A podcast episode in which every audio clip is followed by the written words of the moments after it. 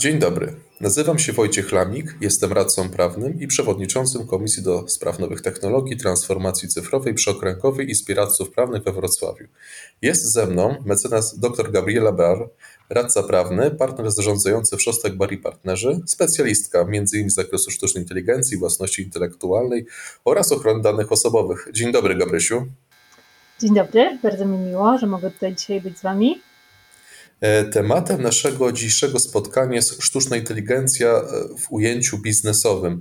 E, w następnym odcinku opowiemy o SI więcej z perspektywy przepisów prawa, choć oczywiście w przyszłości powstanie jeszcze więcej odcinków w tej tematyce. Sztuczna inteligencja, inaczej SI, od dłuższego czasu jest jednym z tematów przewodnich w świecie nowych technologii, zmienia bowiem praktycznie każdą dziedzinę naszego życia. Najpierw opowiedzmy sobie o niej z szerszej perspektywy, jak bardzo nasz świat zmienia ta technologia.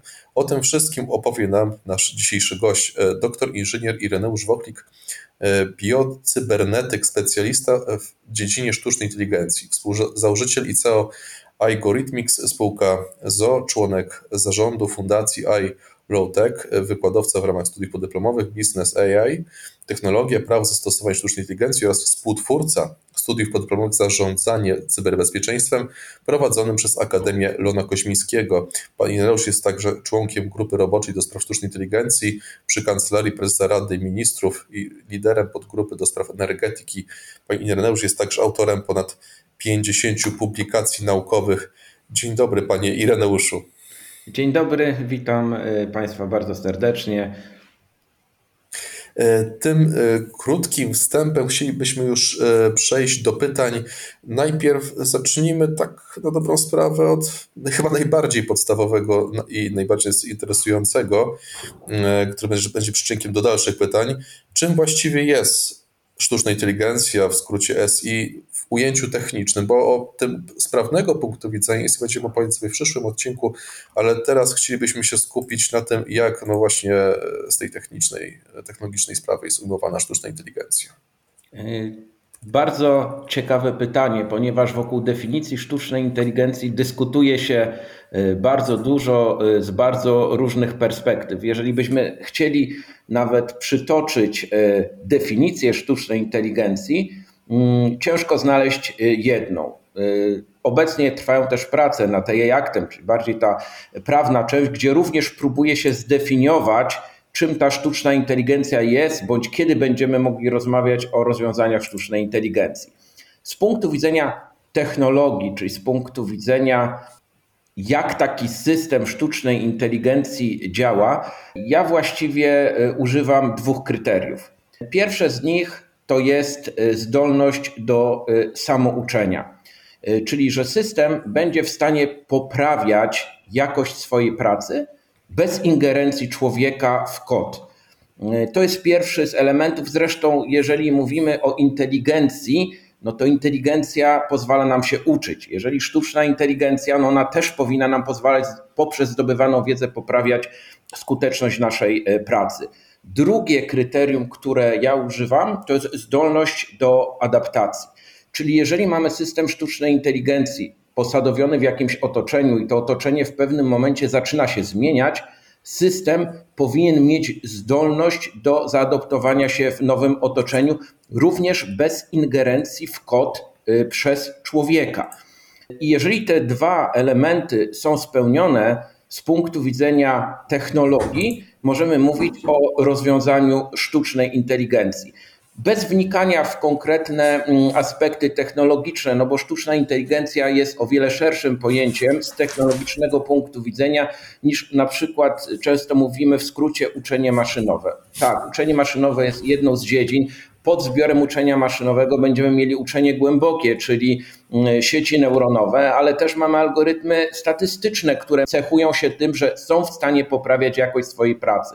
Więc ta sztuczna inteligencja jest zbiorem bardzo wielu rozwiązań, stąd z mojego punktu widzenia wskazywanie e, konkretnego typu metodyk czy, czy rozwiązań jest o tyle ryzykowne, że ciągle też powstają nowe.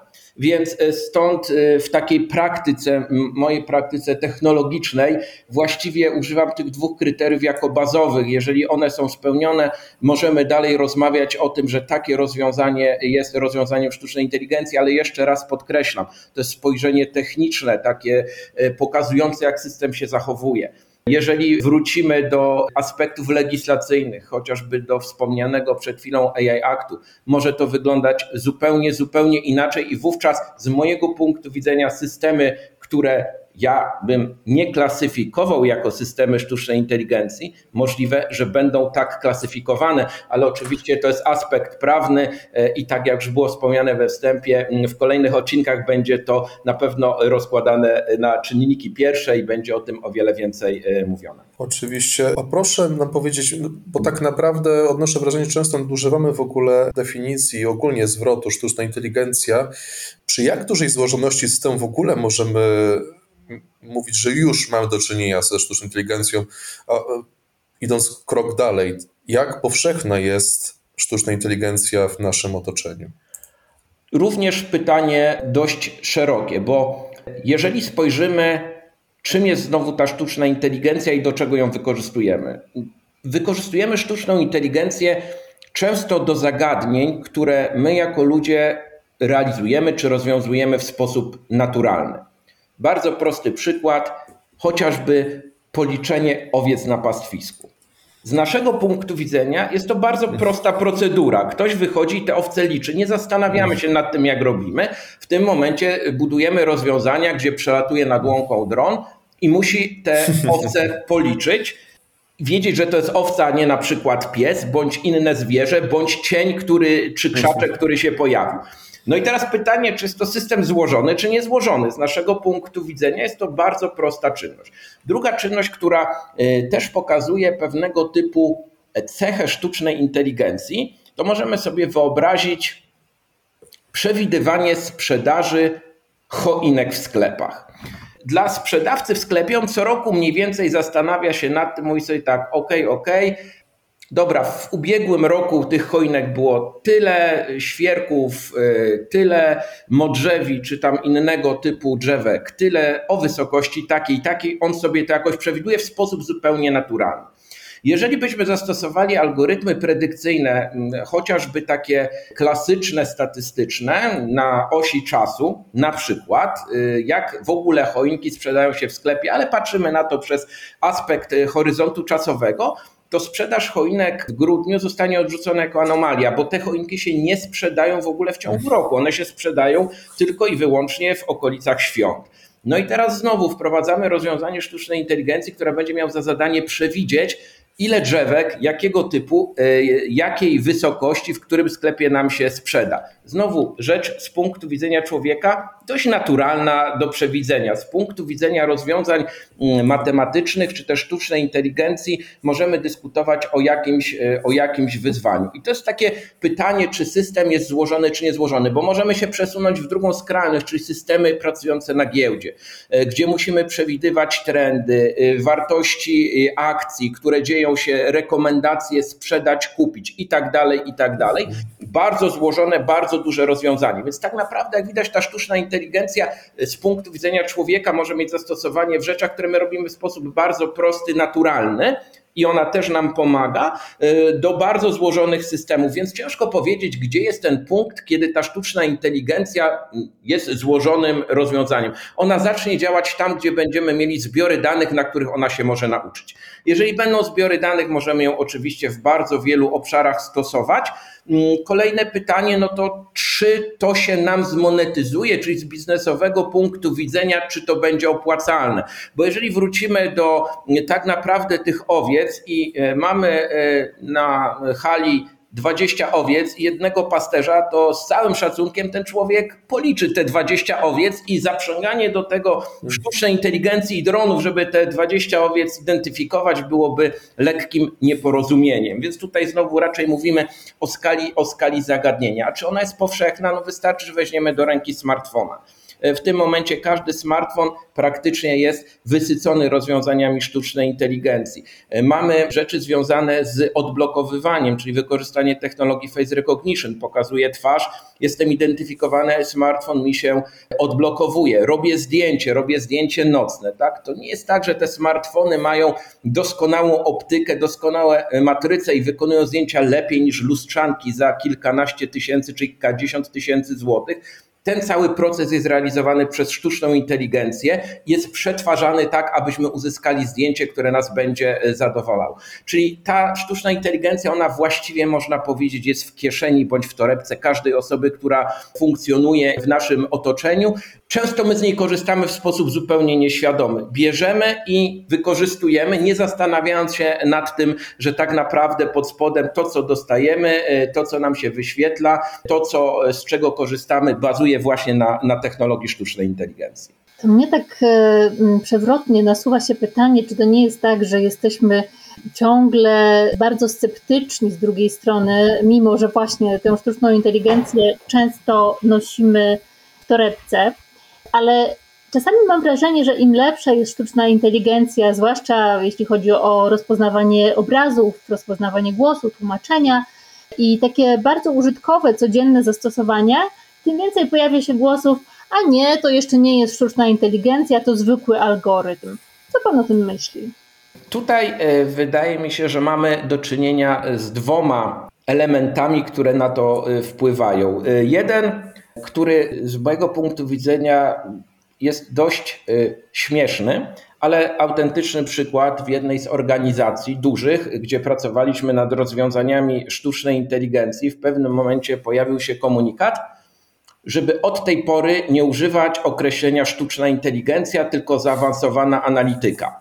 Więc zapytałem, ale dlaczego? Co to zmienia? No i odpowiedź była taka, że do, doszły słuchy, że szykują się regulacje, gdzie systemy sztucznej inteligencji będą poddawane dodatkowej analizie. Co więcej, istnieją ryzyka kar, więc w związku z tym, jeżeli będziemy używali określenia zaawansowana analityka, to właściwie będziemy troszkę z boku i zabezpieczymy się przed regulacjami, które gdzieś tam już za drzwiami się czają. E, oczywiście. Salomonowe rozwiązanie na to wychodzi. Tak, jak to mówią, Polak jest sprytny i sobie z wszystkim, z wszystkim doskonale, doskonale poradzi. Tu tak łatwo nie będzie, e, ale, ale jest to jeden z elementów. Drugi aspekt, który powoduje to, że jest troszkę takiego niepokoju i lęku przed wykorzystaniem sztucznej inteligencji w biznesie, to pamiętajmy o jednej bardzo ważnej sprawie. Żeby sztuczna inteligencja dobrze działała, muszą być do tego dobre i prawdziwe dane. Mamy złe dane, to ona nie będzie dobrze działała. Jaka jest dalsza konsekwencja? Jeżeli mamy bardzo dobre dane, mamy sztuczną inteligencję, nawet jak nazwiemy zaawansowaną analityką, to wiele zjawisk widzimy bardzo szybko i jesteśmy w stanie je wyłapywać.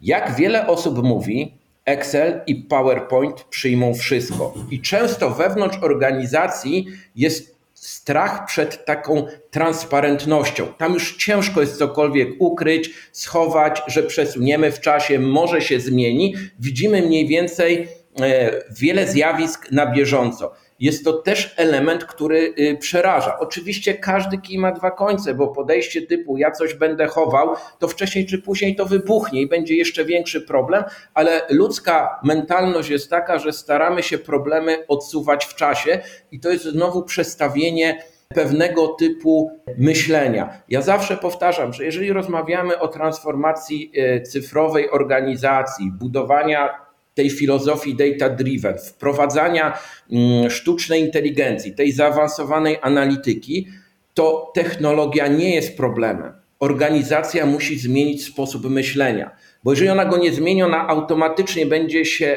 jak gdyby hamowała i blokowała przed wdrażaniem rozwiązań, które do tej pory były obce i co więcej mogą zmienić styl funkcjonowania organizacji. Więc to są takie aspekty y, bardziej bym powiedział ludzkie y, niż y, stricte, stricte technologiczne. Oczywiście wracamy też do monetyzacji, no bo wiadomo, że biznesowo, jeżeli inwestujemy w technologię, ona musi się zwrócić ale dopóki mentalnie się nie przestawimy, że tam mamy wartość i, i chcemy to szukać i, i, i, rzeczywiście szukamy tych rozwiązań, które przyniosą nam dodatkowe pieniądze czy też oszczędności, no to ta technologia zawsze będzie gdzieś tam e, blokowana.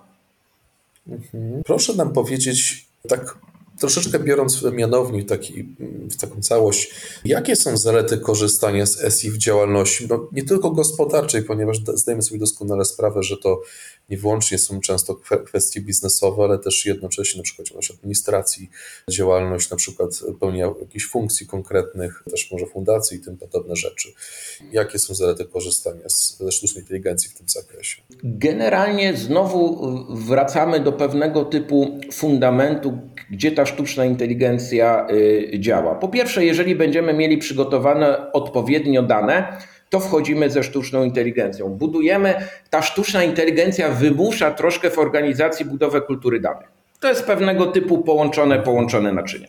I teraz tak, wyłapywanie trendów, różnego typu przewidywania, czyli tak zwany forecasting, czy sprzedaży, czy chociażby zjawisk epidemicznych, czy zjawisk demograficznych, czy zjawisk wręcz geopolitycznych. Tam wszędzie, jeżeli mamy dobre zbiory danych, jesteśmy w stanie to wyłapywać anomalie, które e, w tym momencie są też elementem często pomijalnym ze względu na duże zbiory danych, gdzie nie jesteśmy w stanie e, metodami klasycznymi przeanalizować ogromnych e, zasobów, które w organizacji posiadamy, analizować na bieżąco i wyłapywać anomalie.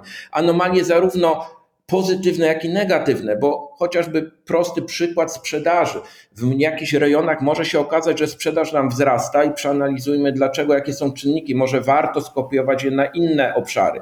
Mamy znowu zapaści sprzedażowe. Również możemy wyłapywać różnego typu anomalie, zjawiska, które temu towarzyszą i próbować y, przeciwdziałać. Więc jeżeli mamy te zbiory danych i, i mm, y, odpowiednio przygotowaną platformę do y, wykorzystania sztucznej inteligencji, no to w tym momencie rzeczywiście zaczynamy też budować przewagę konkurencyjną, bo przewaga konkurencyjna y, bazuje przede wszystkim na wiedzy i na decyzjach. Więc jeżeli mamy dostęp do dobrych danych i szybkiej informacji, jeszcze z jakąś rekomendacją, możemy szybko podejmować decyzje, tym samym mm, tą przewagę e, konkurencyjną budować. No jeżeli popatrzymy na rynek farmaceutyczny, obecnie e, skracanie e, czasu produkcji leków, jeżeli rozmawiamy o szczepionkach, również były już różnego typu algorytmy zaprzęgane do tego, aby rozbudowywać, przyspieszać procesy. Czyli te rozwiązania powodują, że pewne rzeczy, które robiliśmy do tej pory wolniej, możemy zrobić y, szybciej, lepiej,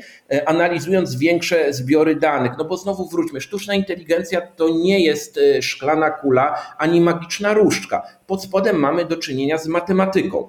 Tylko mamy przewagę taką, że jesteśmy w stanie szybciej analizować bardzo duże zasoby. Co więcej, jeżeli mamy spełnione na początku wskazane przesłanki, czyli możliwość samouczenia, samodoskonalenia, poprawiania jakości pracy i adoptowania się do zmieniającej rzeczywistości bez zaangażowania człowieka do zmiany kodu, no to możemy y, popatrzeć, jak taki system będąc u naszego boku, może nam naprawdę w wielu aspektach dostarczać na bieżąco y, ciekawych informacji, które mogą się przekładać na jakieś strategie biznesowe, które, y, które robimy. I znowu tutaj musimy pamiętać o tym, że ta sztuczna inteligencja będzie dobrze pracowała w sytuacji, jeżeli będzie miała dobre dane, bo często spotykam się z czymś takim, że się nie udało, że ona na przykład źle nam coś zarekomendowała, źle zrobiła e, forecasting sprzedaży jakiegoś produktu. Tylko później, jak to analizujemy, okazuje się, że niestety dane nie do końca źródłowe były nie za Dokładnie, dokładnie. I tutaj jest zawsze taki bardzo, bardzo mocny link pomiędzy danymi a sztuczną inteligencją, jeżeli na to nie popatrzymy całościowo, no to właściwie oczekiwania, że będziemy mieli rewelacyjne rozwiązanie, które mm, nam przyniesie, y, przyniesie rozwią- y, nie wiem, panaceum na, na całe, na całe zło, na wszystko, co, co nam doskwiera i przeszkadza w biznesie, jest bardzo, bardzo błędnym założeniem i trzeba, trzeba raczej od tego typu tez uciekać. Jest to dużo ciężkiej pracy, dużo danych oczywiście i później efekty są, aczkolwiek nie jest to tak proste i łatwe, jak czasami niektórzy o tym opowiadają.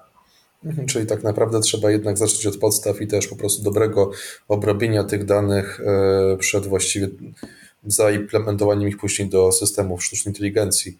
Proszę nam powiedzieć, jak ostatnie lata wpłynęły na rozwój sztucznej inteligencji, mając przede wszystkim na względzie okres pandemii i wojnę w Ukrainie. Czy to był jakiś punkt zwrotny też dla SI w tym okresie, czy też po prostu może przyspieszyła rozwój jej przyspieszył w ostatnim czasie? Jak pan uważa? Jeżeli popatrzymy na sytuację, z którą mm, mieliśmy do czynienia ostatnio, czyli pandemia, gdzie wydawać by się mogło, że nic gorszego nas nie spotka, ale już zaczęły modele klasyczne biznesowe się wywracać. E, zaczęło się zmieniać podejście ludzi do e, zakupów, w ogóle gdzie kupujemy, jak kupujemy, co kupujemy.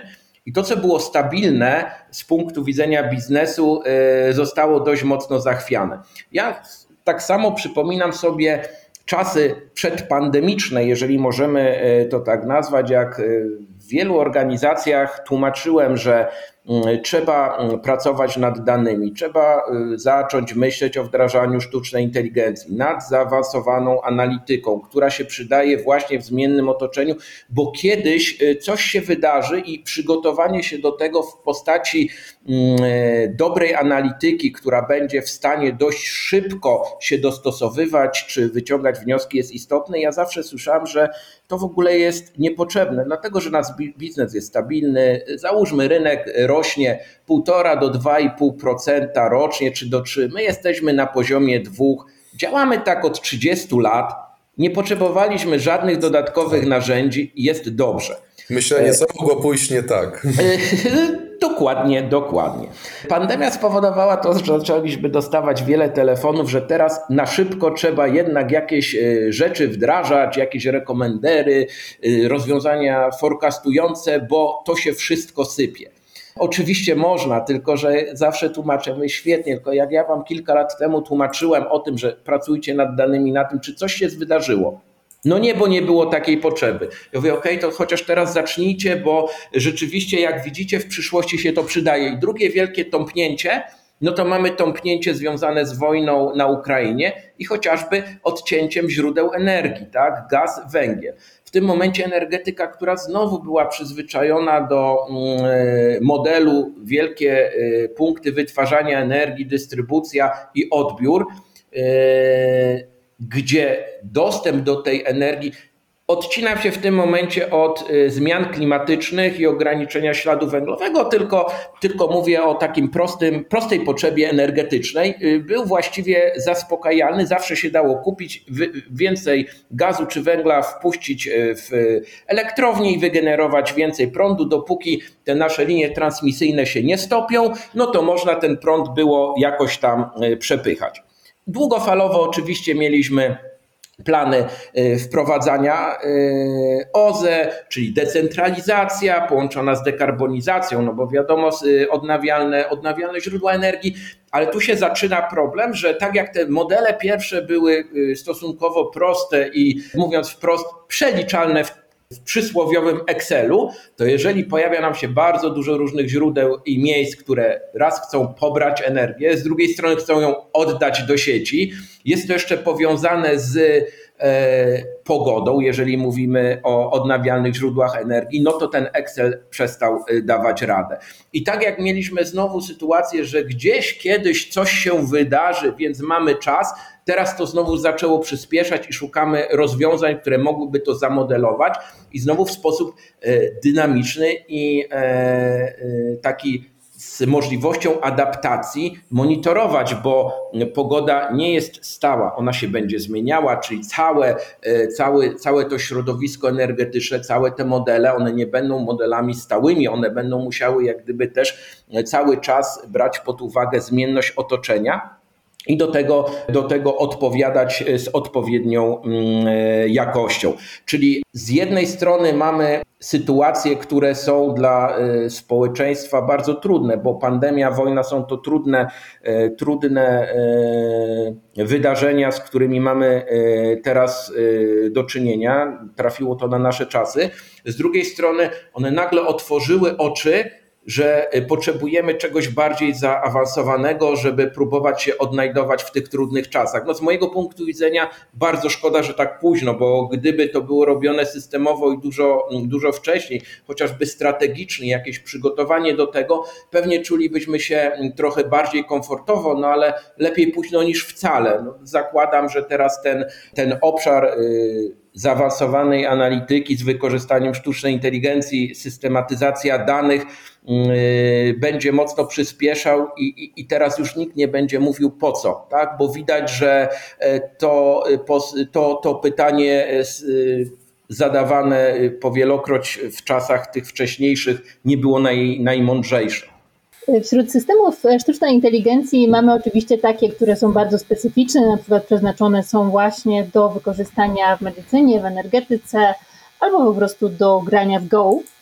Ale mamy również takie systemy, które określamy General Purpose AI, czyli takie systemy sztucznej inteligencji ogólnego przeznaczenia.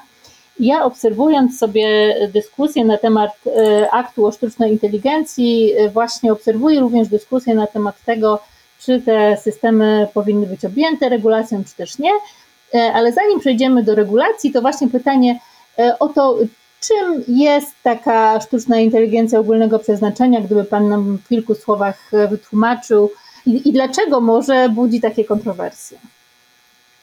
Sztuczna inteligencja mm, ogólnego przeznaczenia, czasami nazywana wielozadaniową sztuczną inteligencją, tutaj możemy klasyfikować i podawać rozwiązania chociażby takie jak przetwarzanie języka naturalnego, face recognition, czyli rozpoznawanie twarzy, różnego typu algorytmy, które mogą być e, zastosowane w różnych dziedzinach.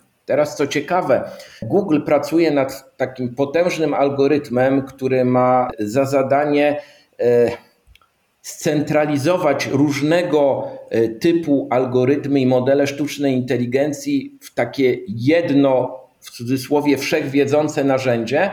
Ta wielozadaniowa e, sztuczna inteligencja będzie nosić nazwę Pathways. I to jest takie rozwiązanie, które ma pomagać ludzkości w wielu obszarach, z którymi mamy problemy. Wymyślanie nowych leków, diagnozowanie chorób, natychmiastowe tłumaczenia itd. Tak itd. Tak I tutaj wchodzimy na poziom ryzyk związanych z błędnie e, wytrenowaną sztuczną inteligencją, bo musimy e, zwrócić uwagę na fakt, jak sztuczna inteligencja działa. Ona uczy się na danych, prawda? E, mówiąc kolokwialnie, troszeczkę taki trening sztucznej inteligencji przypomina nam naukę dziecka. Szczególnie w takich właśnie mm, sztucznej inteligencji tego ogólnego przeznaczenia jeszcze w kierunku takim, o którym w tym momencie mówi Google. I teraz, jeżeli, jak, jak taki proces wygląda? Znowu wrócę do tego dziecka. Dziecku pokazujemy, załóżmy, pomarańcz. I mu mówimy, to jest pomarańcz, pomarańcz, pomarańcz. W pewnym momencie pokażemy, dziecko powie, no pomarańcz. Ja mu teraz pokażę mandarynkę, dziecko w pierwszym odruchu powie pomarańcz. Będzie podobne. No i znowu ja mu powiem, słuchaj, drogie dziecko, to jest mandarynka. Ja mu wtedy nie podaję znowu informacji, że zwróć uwagę, że średnica pomarańczy mieści się od do, średnica mandarynki od do, tam skórka ma strukturę pomarańczy, takie ona się delikatnie różni od. Tego nie podaję, wystarczy, że pokazuje i dziecko tą wiedzę chłonie. Mamy kolejną rzecz. Jeżeli takie dziecko ja wstawię chociażby w środowisko mm, nazistowskie, środowisko seksistowskie, ono będzie tą wiedzę chłonęło i w pewnym momencie zacznie funkcjonować z pewnymi nauczonymi schematami. I teraz prosty przykład, chociażby, który zostaje podnoszony przy tego typu systemach do tłumaczeń, które są y, napychane y, bardzo dużą ilością treści. No bo jest to naturalne, ten system musi się nauczyć, musi zacząć przetwarzać mm, tłumaczenia nie w sposób jeden do jeden, ale też ze zrozumieniem, tak żeby to odpowiadało tłumaczeniom E, tłumaczeniom, tak jakby to robił człowiek. I teraz już są, jest zwracana uwaga na fakt. I teraz tak, mamy ogromne ilości e, danych.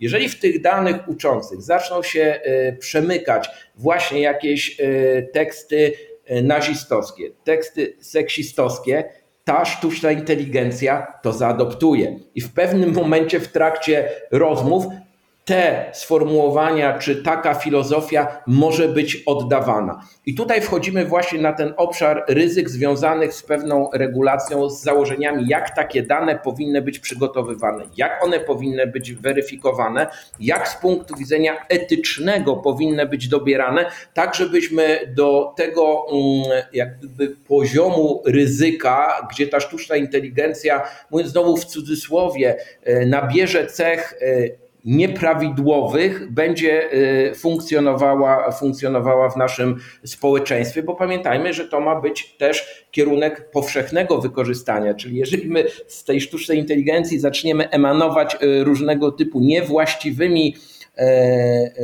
niewłaściwymi słowami, niewłaściwymi sformułowaniami, no to one mogą być znowu adoptowane przez ludzi i zaczynamy wprowadzać pewien mechanizm samo, e, samo napędzający się.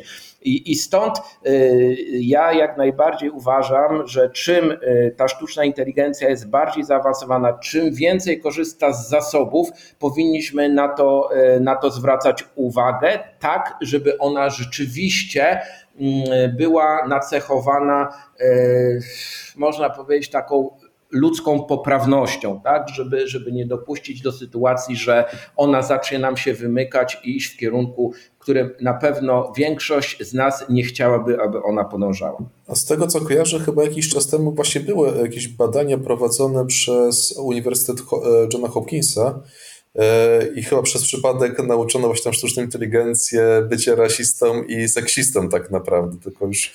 Tak, tak, tak, jest to też znany przypadek. Dokładnie. Mhm, niestety. A, ale no, to jest tak, co powiedziałem, jak dziecko możemy tak samo wychować y, na rasistę czy seksistę. Więc musimy w pewnego typu momencie spojrzeć, że ta sztuczna inteligencja będzie się uczyła na jakichś wzorcach, czyli na tych danych, które dajemy. Damy złe dane, to później nie możemy mieć pretensji, że y, powstanie nam nazistowska sztuczna inteligencja, skoro ją nasycimy tego typu treścią. No tak to będzie. Jasne. E, idąc dalej, proszę nam powiedzieć, e, jakie obecnie są najciekawsze trendy sztucznej inteligencji w ujęciu biznesowym? Co ostatnio przewijało się coś takiego popularnego? E, jeżeli znowu, jeżeli byśmy popatrzyli ogólnie na świat, no to tam obszary, które ciągle się rozwijają, przetwarzanie języka naturalnego i tym podobne, rozwijają się i, i, i, jest na ten e, obszar położony duży nacisk, ale jeżeli spojrzymy na taki obszar biznesowy, typu czego szukają firmy, bo, bo, bo to znowu troszkę bym rozróżnił taki trend e, rozwoju od tego, co mamy teraz i za czym rozglądają się e, konkretni przedsiębiorcy, konkretne zarządy.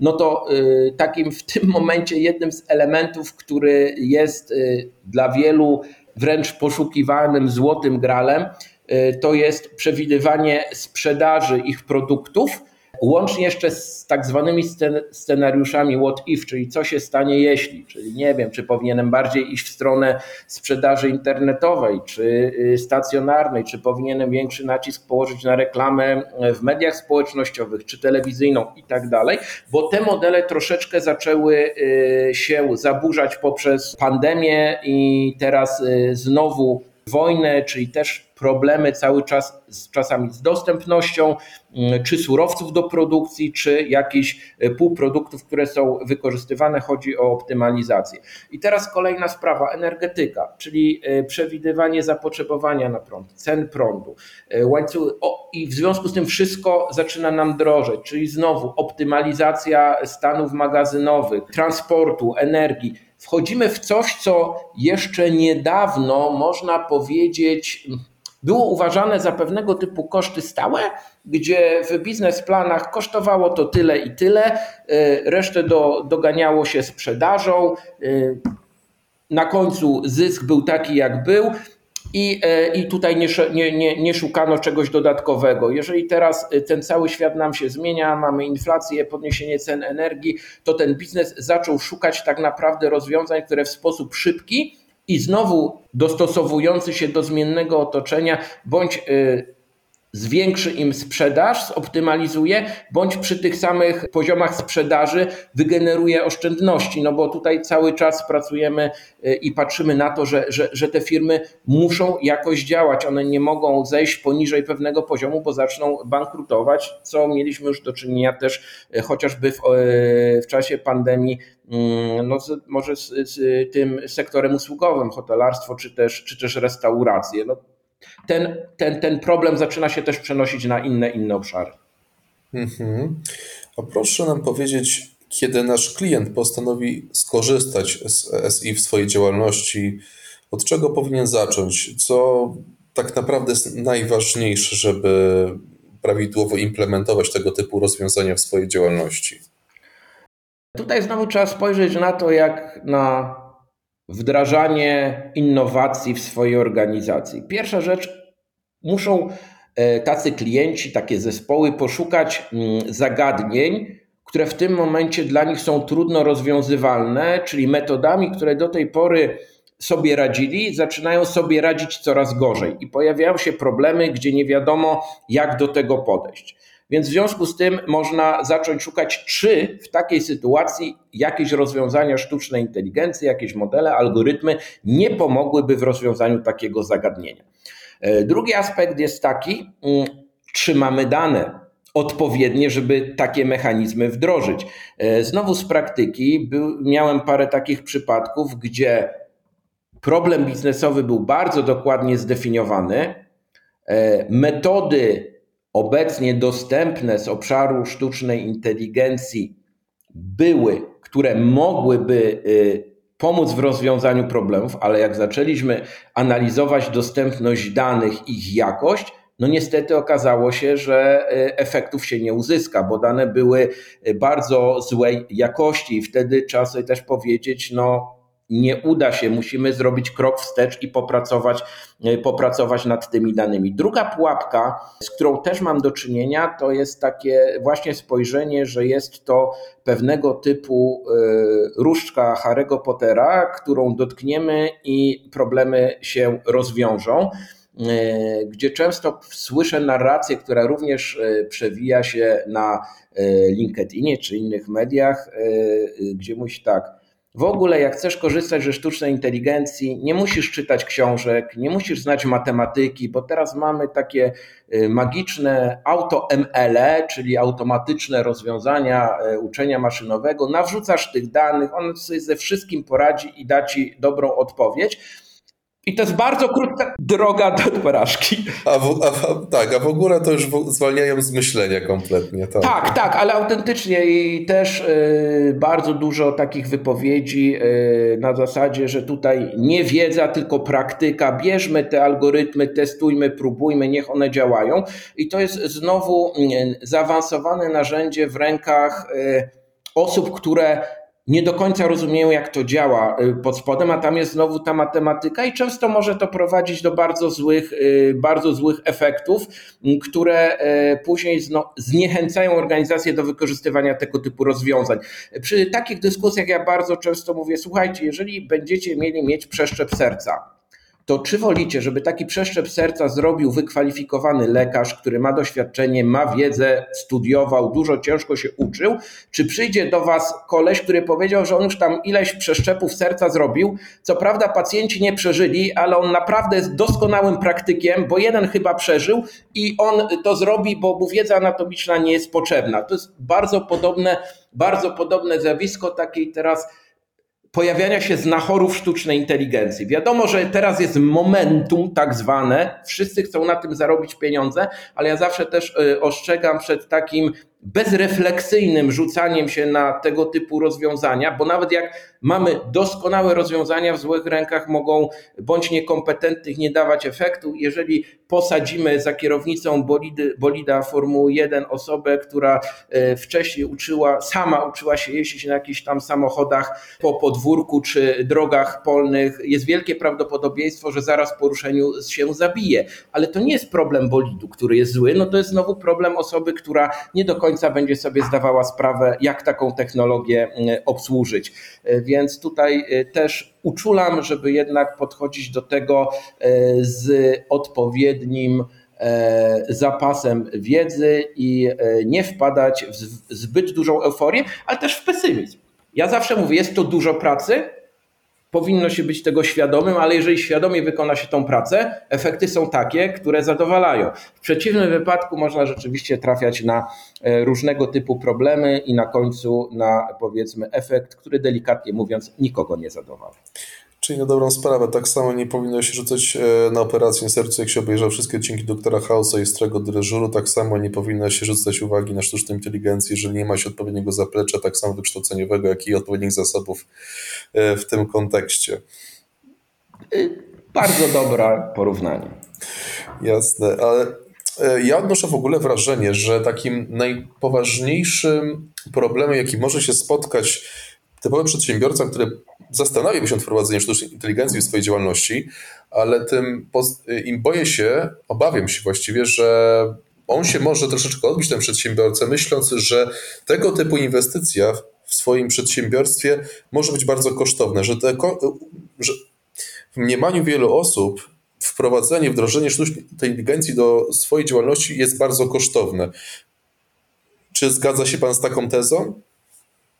Nie, E, oczywiście docelowo proces może być kosztowny, jak popatrzymy na całą organizację, proces uporządkowania danych, e, przygotowania odpowiedniego e, też zasobu pod sztuczną inteligencję.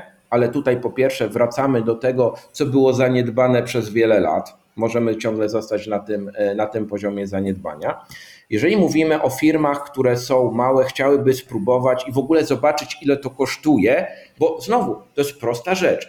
Inwestycja naprzeciwko zyskowi. Jeżeli ta inwestycja się nam nie zwraca, bo nakład finansowy będzie za duży, no to i tak nikt tego nie wdroży, ale spróbowanie na dzień dzisiejszy naprawdę nie jest bardzo drogie. Dlaczego? Bo znowu, jeżeli chcemy coś spróbować, to mamy dostęp chmur publicznych, które może, jak gdybyśmy popatrzyli w takim długofalowym e, i ciągłym wykorzystaniu, będą generowały duże koszty, ale jeżeli chcemy coś zweryfikować, sprawdzić, co to nam da, e, jak to zadziała, jakie przyniesie nam wartości, jak skróci czas analiz, e, ile dokładniej będziemy w stanie pewne rzeczy przewidywać, to nikt nikomu nie broni zrobić coś, co ładnie nazywa się POC, Proof of Concept, niektórzy nazywają to lighthouse'ami, jak zwał, tak zwał, czyli bierzemy sobie jakieś zagadnienie, zagadnienie. Na razie nawet nie inwestując w jakieś bardzo y, duże y, procesy z czyszczeniem danych, bierzemy te dane, jakie są, w obszarze, który sobie weźmiemy na tą próbę. Oczywiście w tym elemencie, w tej paczce danych musimy te dane dobrze przygotować i próbujemy to zrobić, wykupując y, na dany czas, chociażby dostęp do chmury publicznej, sprawdzamy jak to działa, jakie są koszty. Później możemy znowu kalkulować, czy nie wiem, zainwestować w serwery z GPU lokalnie, bo koszt treningu będzie e, na tyle w chmurze drogi, że taniej nam to wyjdzie trenować lokalnie. Czy zostaniemy w chmurze, to jest następny krok. Ale tu znowu wracamy do mm, wiedzy jeżeli nie mamy data scientistów, którzy będą wiedzieli, które dane wziąć, jak do nich podejść, jak zrobić analizę eksploracyjną tych danych, jak pouzupełniać braki, jak odrzucić dane nieprawidłowe, jak e, wyłapać e, korelacje, jak wyłapać e, dane, które są niewłaściwe, te, które nie wpływają, jak przygotować zbiór uczący, zbiór testowy, zbiór walidacyjny, tak żeby to zweryfikować, to znowu zrobimy takiego poca, tak zwanego, który nam nie przyniesie efektu i powiemy, e, to się do niczego nie nadaje.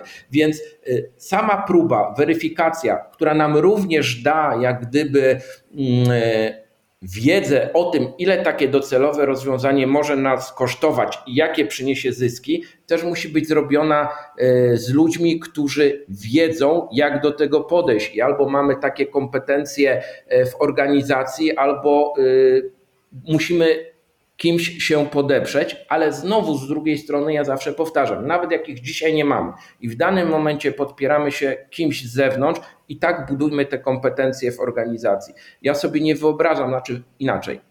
Wyobrażam sobie, bo widziałem organizacje, które e, oddały całość e, jak gdyby nowej technologii, e, budowania właśnie platform danych, wykorzystania sztucznej inteligencji w firmy zewnętrzne, a później stanęły przed takim dylematem, że fajnie dzieje się, ale my w organizacji już właściwie nie wiemy, co się dzieje i za co płacimy. No jest to rzecz, też droga, która e, powiedziałbym do sukcesu nie prowadzi, więc znowu, jeżeli dzisiaj nie mamy, oczywiście możemy sprawdzić, wykorzystując e, zasoby jakichś spółek zewnętrznych, konsultantów, ale jeżeli o tym myślimy, już budujmy kompetencje w organizacji. Ja nie mówię, że to musi być zespół e, super data scientistów e, i robić wszystko samemu, bo to rzeczywiście może być bardzo kosztowne, bardzo trudne, ale musi być ktoś, kto rozumie, jak to działa, do czego to służy, jakie są ryzyka, jak do tego powinniśmy podchodzić, tak żeby ta organizacja wewnątrz też była świadoma tej transformacji i wykorzystania tego, tego typu rozwiązań. W dyskusji e, na temat e, ram e, regulacyjnych sztucznej inteligencji, w kontekście też tego, co Pan powiedział przed chwilą, pojawia się też taki argument, że jeżeli uregulujemy kwestię oceny zgodności systemów sztucznej inteligencji wysokiego ryzyka, wprowadzimy pewne wymagania dotyczące certyfikacji tej sztucznej inteligencji, to właśnie ci mali czy, czy mniejsze organizacje, startupy nie będą w stanie e, jakby sprostać tym wymogom, nie będą w stanie ponieść takich kosztów.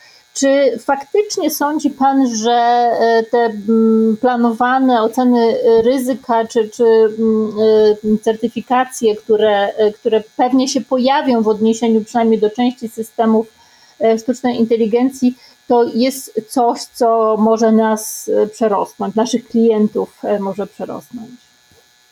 I teraz pewnie wszystkich zaskoczę, bo jako człowiek z obszaru bardziej technologii niż prawa, powinienem powiedzieć, że z mojego punktu widzenia powinniśmy stosować w obszarze sztucznej inteligencji dewizę Jurka Owsiaka rób ta co chceta.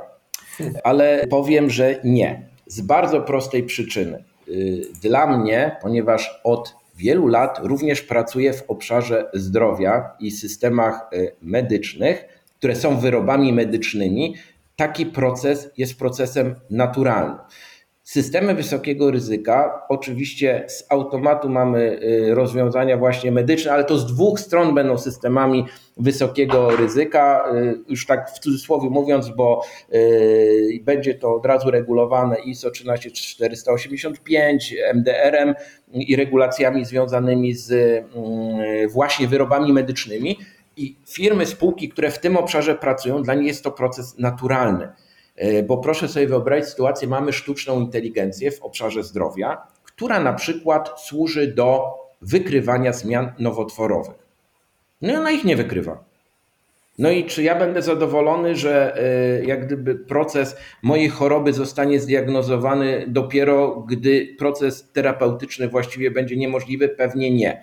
No ale skoro nie regulujemy, no to zadziała lepiej, zadziała gorzej, ryzyk e, nie analizujemy, więc ten temat nam odpada. Mamy energetykę, no to znowu, jeżeli spowodujemy, że rekomendacje czy systemy sterowania sztucznej inteligencji spowodują, że nagle jakiś obszar nam e, zostanie odcięty od prądu albo wybuchnie nam kawałek e, elektrowni, e, bądź nie będziemy mieli w zimie ciepła, bo ktoś czegoś nie wziął pod uwagę, no bo o tym nie pomyślał, to czy będziemy z tego zadowoleni.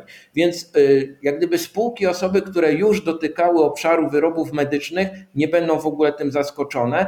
I z całym szacunkiem jest mnóstwo startupów, które w obszarze medycznym robi wyroby medyczne, zarówno w postaci urządzeń, jak i oprogramowania. Przechodzą te wszystkie y, regulacje, które w tej dziedzinie obowiązują już od dawna, jakoś nie spowodowało to, że te e, startupy się nie rozwijają. Jest to pewnego typu naturalna kolej rzeczy, gdzie w sytuacjach, kiedy rozwiązania mogą mieć duży wpływ na e, ludzi, na systemy, na e, gospodarkę, na decyzje, i te decyzje, które będą bądź rekomendowały ludziom, bądź będą podejmowane przez sztuczną inteligencję, mogą wyrządzać szkodę, a właściwie tam zamykamy y, systemy wysokiego ryzyka, ja sobie nie wyobrażam, że one będą bez odpowiedniego mm, regulowania dopuszczane do użytku. No wyobraźmy sobie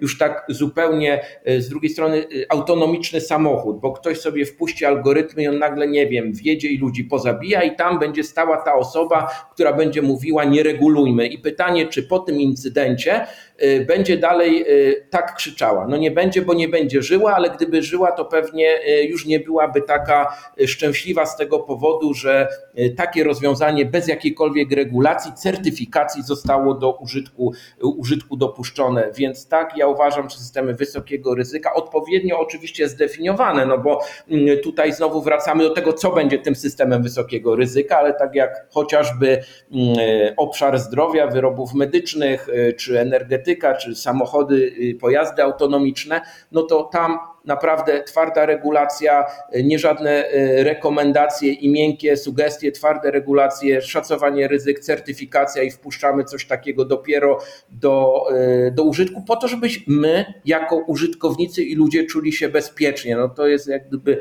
podstawa funkcjonowania i tak, i to tak powiedziałem ja, osoba techniczna. tak, to pewna niespodzianka z Pana strony, natomiast y, miło to słyszeć. Myślę, że to jest bardzo ważne, to co Pan powiedział.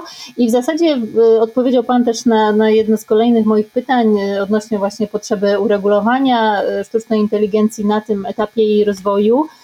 Także pozwolę sobie to pytanie opuścić, ponieważ ewidentnie odpowiedź brzmi tak. Y, pewnie co do szczegółów moglibyśmy y, podyskutować, na ile właśnie to, co w tej chwili Unia Europejska proponuje, jest właściwym kierunkiem, na ile nie, ale mam nadzieję, że jeszcze będzie taka okazja, y, zwłaszcza tutaj przy kolejnym odcinku naszego podcastu, Wojtku. A tymczasem jeszcze chciałam zapytać o jedną rzecz. Czy w momencie, kiedy doradzamy klientowi, który właśnie no, wprowadza, czy, czy chce wprowadzić jakiś system sztucznej inteligencji w swojej działalności, czy chce go stworzyć, aby go sprzedawać, wprowadzić na rynek, czy są już jakieś standardy techniczne, normy e, ISO, czy też inne, które mogłyby e, być przez niego wykorzystane jako przynajmniej pomocniczo, jako, jako coś, jako taki kierunek, jako źródło e, czerpania wiedzy o tym, no, w którym kierunku to, e, to rozwiązanie może pójść, dopóki nie mamy jeszcze twardych regulacji w postaci między innymi e, tego aktu o sztucznej inteligencji. Ja jeszcze tylko w ramach uzupełnienia poprzedniego pytania, żebym finalnie nie został wykluczony w ogóle i wyklęty z obszaru technologii, bo wtedy będę musiał e, przejść e, i stać się na przykład radcą prawnym. To tak jak mówię, te twarde regulacje, tak, ale to zresztą zostało mm, zaadresowane przed chwilą, że diabeł tkwi w szczegółach, czyli tutaj w tych regulacjach, co będzie tym systemem wysokiego ryzyka, jak to zostanie zdefiniowane, to samo jak zostanie zdefiniowana sztuczna inteligencja. Jeżeli mówimy na tym wysokopoziomowym, to zdecydowanie tak, ale tutaj musimy też pilnować i próbować e, nie dopuścić do sytuacji, kiedy to zostanie przeciągnięte zupełnie w drugą stronę, że za 5 minut y, y, kalkulator stanie się systemem wysokiego ryzyka, znowu tak może trochę przekolorowując, ale żebyśmy tutaj rzeczywiście y, znaleźli się w dobrym miejscu.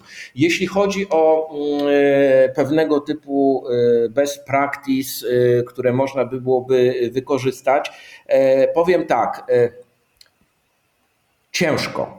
Bardzo ciężko. Takie ciekawe dokumenty czy, czy wytyczne udało się znaleźć nam w ramach prac jeszcze fundacji, jeśli chodzi o wytyczne japońskie na poziomie rządu japońskiego. Niestety ostatnie nie są już tłumaczone na język angielski, więc dość trudno dość trudno się czyta w oryginale japońskim. Natomiast, natomiast to był taki dość ciekawy dokument, który pewnego typu mm, kroki pokazywał. Gdybym miał wskazać jeden gotowy, ciekawy, ciekawy dokument, manual, to nie znam, żeby mógł się pod nim podpisać i powiedzieć tak, tak, y, to jest to, co, mm, e, co jest ideałem i, i, wszyscy powinniśmy z tego korzystać. E, jest to obecnie obszar rzeczywiście mocno eksplorowany teraz, zresztą te czynniki zewnętrzne mocno wpłynęły na to, że on, że on przyspiesza w aspekcie chłonięcia go przez organizację. Każdy tej ścieżki potrzebuje. Wydaje się, że mm, rzeczywiście tutaj też dużo, dużo firm potyka się właśnie przez błędy przy, przy podejściu. E, ja bardzo często tłumaczę, że, że wdrażanie rozwiązania sztucznej inteligencji to nie jest to samo, co wdrażanie klasycznego oprogramowania. To nie jest to samo, co wdrażanie systemu klasy ERP, SCADA czy jakiegoś e, CRM-a. E, tutaj właśnie jest to wielo, wielowątkowe zagadnienie, gdzie trzeba e, patrzeć na dane, patrzeć na case'y biznesowe, łączyć know-how z technologią. Ten proces jest troszeczkę, troszeczkę inny i wymaga trochę innego myślenia, trochę innego podejścia.